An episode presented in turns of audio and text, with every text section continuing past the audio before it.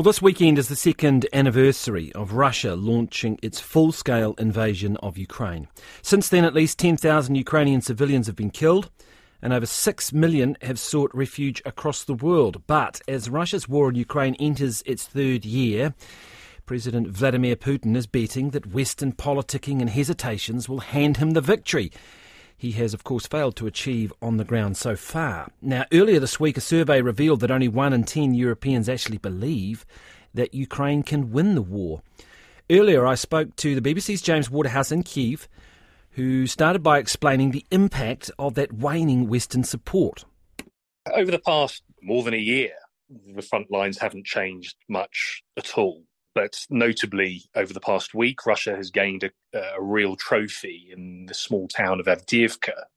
Now, on its own, that it does little to change the war. It was a Ukrainian stronghold for the you know, past eight years. It was on a front line in the face of, of, of Russian militants or pro Russian militants. But the fall of that city was a direct consequence of waning Western support, where soldiers described to us as having to ration ammunition uh, and being outnumbered uh, and it's symptomatic of a wider problem for Ukraine. And the real fear is that it could be the first of many. Russia is pushing in five or six separate areas on the front line. And you wonder whether, if Russia was to make more significant gains and to change the tide even more, it will either feed that skepticism felt by some uh, of its Western allies, or it might jolt the West into action to finally unlock military aid to allow Ukraine to at least hold its line. But you note that any talk of liberating territory and ultimately winning this war for Ukraine, that is on the back burner and will remain so for at least the next year, I think.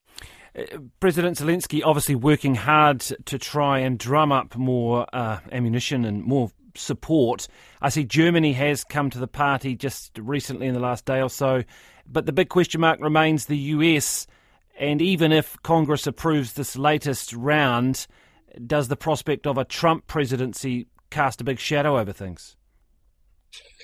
Yeah, I mean, if this military aid package, which includes 60 odd billion dollars of, of, of, of, weaponry and ammunition, which Ukrainian forces desperately need, if that is unlocked, it will still take time to arrive. And you know, there are types of armored vehicles and tanks which need the logistics to accompany them. We're still expecting fighter jets to arrive in Ukraine.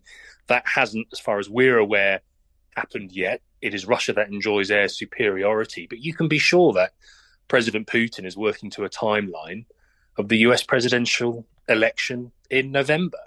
He has said he he prefers Joe Biden as being president. I think there's a logic to that because if he talked up President Trump, that would damage his campaign.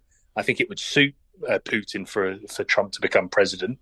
But you know, President Trump has ruled out in on the campaign trail more support for Ukraine. He hasn't ruled out the existing levels which have arrived, but you know there are some pockets of Kiev which are optimistic. They see President Trump as a negotiator, and they're not adverse to the idea of making him an offer of, of some sorts to in order to secure further, you know, further support. But if you look what President Trump is saying, he's he's talked in very favourable terms of Russia, its military capability, um, and sort of he described himself as America's own Alexei Navalny, the, the Kremlin critic who was found dead in in a, in a prison cell a few days ago. So the sounds aren't positive, but you can be sure that is what the Moscow is is working towards. And what are we to make of Russia and its current state uh, in this war? We know they've sustained big losses.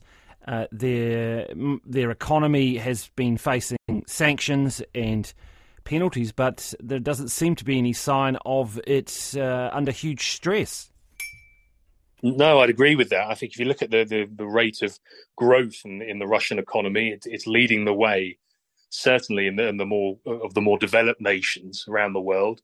If you look at sanctions, they haven't really bitten. I think there are countries that are circumventing uh, the existing sanctions. Deliveries are being made to Caucasus states like Kyrgyzstan, Kazakhstan, and, and being shipped directly onto Russia. Uh, and this is the type of equipment that makes its way onto the battlefield. So at the moment, Russia is spending a third of its public budget on its defense. It is mobilizing more men than Ukraine. Vladimir Putin isn't worried about a political cost of doing so.